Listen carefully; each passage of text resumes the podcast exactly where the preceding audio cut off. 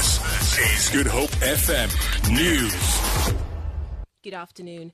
The South African Human Rights Commission has called on Western Cape Police to intensify their investigation following the desecration of at least two mosques in Cape Town.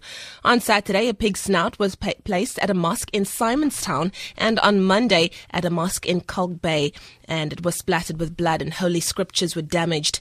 SAHRC Communications Coordinator Gushwell Brooks says the Commission will initiate its own inquiry into the matter once the perpetrators have been found. Brooks says the Commission is calling on South Africans to respect religious differences. He has also appealed to the public to come forward with the information that could help the police with their investigation.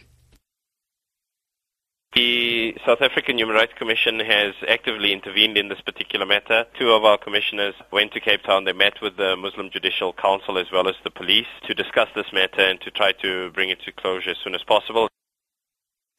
The Overberg School District in the Western Cape says their successes in recent years comes from the hard work put in by educators at different schools. The district implemented their district improvement plan three years ago and it has seen their pass rate significantly improve.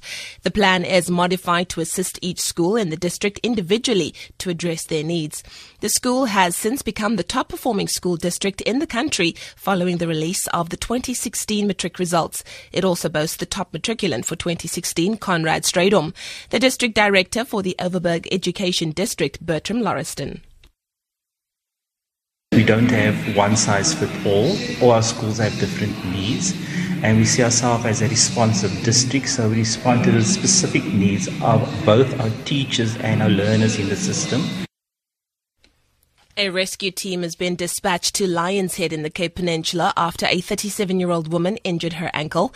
Wilderness Search and Rescue spokesperson Johann Marais says SANParks rangers have been sent to the woman who is in the first ladder and chains. Marais says some of their volunteer rescuers, including a medical doctor, are en route to Lions Head to assist. In the meantime, some of our rescuers who are on a outing on Table Mountain have indicated that they are fairly close by and will now move to the patient to assist with her assessment. We have put out a call for members of WASA to come and assist to carry her down.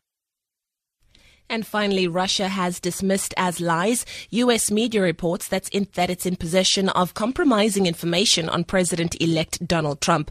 The Kremlin says this is just an attempt to damage relations between Russia and the United States. The BBC's Sarah Rainsford reports.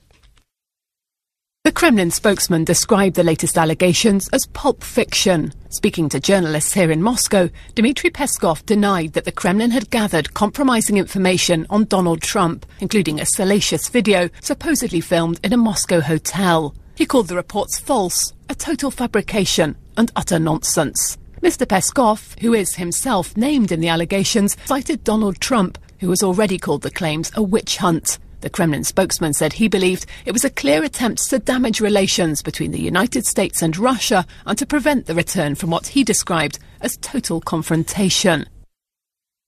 For Good Hope FM News, I'm Leanne Williams.